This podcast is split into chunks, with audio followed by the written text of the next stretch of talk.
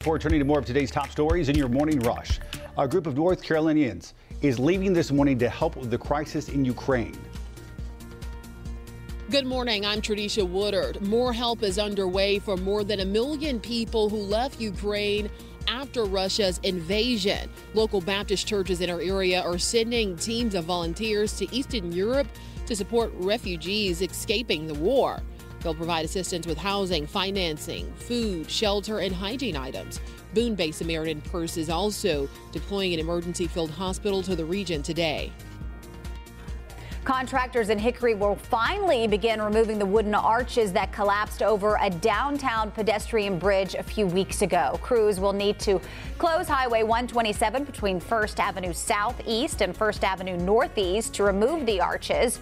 The road will be closed starting at 6 tonight and will reopen at 6 in the morning on Monday.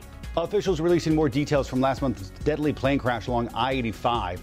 Investigators say pilot Raymond Ackley from Charlotte died when he crashed into the back of a tractor trailer. A witness at the airport tells officials they saw smoke coming from one of the engines shortly after takeoff. Officials say the plane eventually stalled in the air, causing it to fall out of the air and crash. The investigation is still ongoing.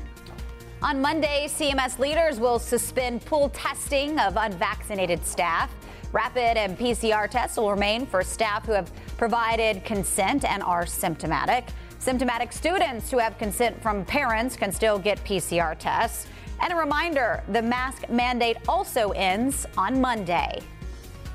The North Carolina Supreme Court has agreed to speed appeals in the state's photo ID lawsuit when it comes to voting. This week, judges granted minority voters requests to bypass arguments in a lower court. It comes after trial judges threw out the state's 2018 photo ID law in September. Oral arguments can now start as early as this summer. And that is it for your morning rush.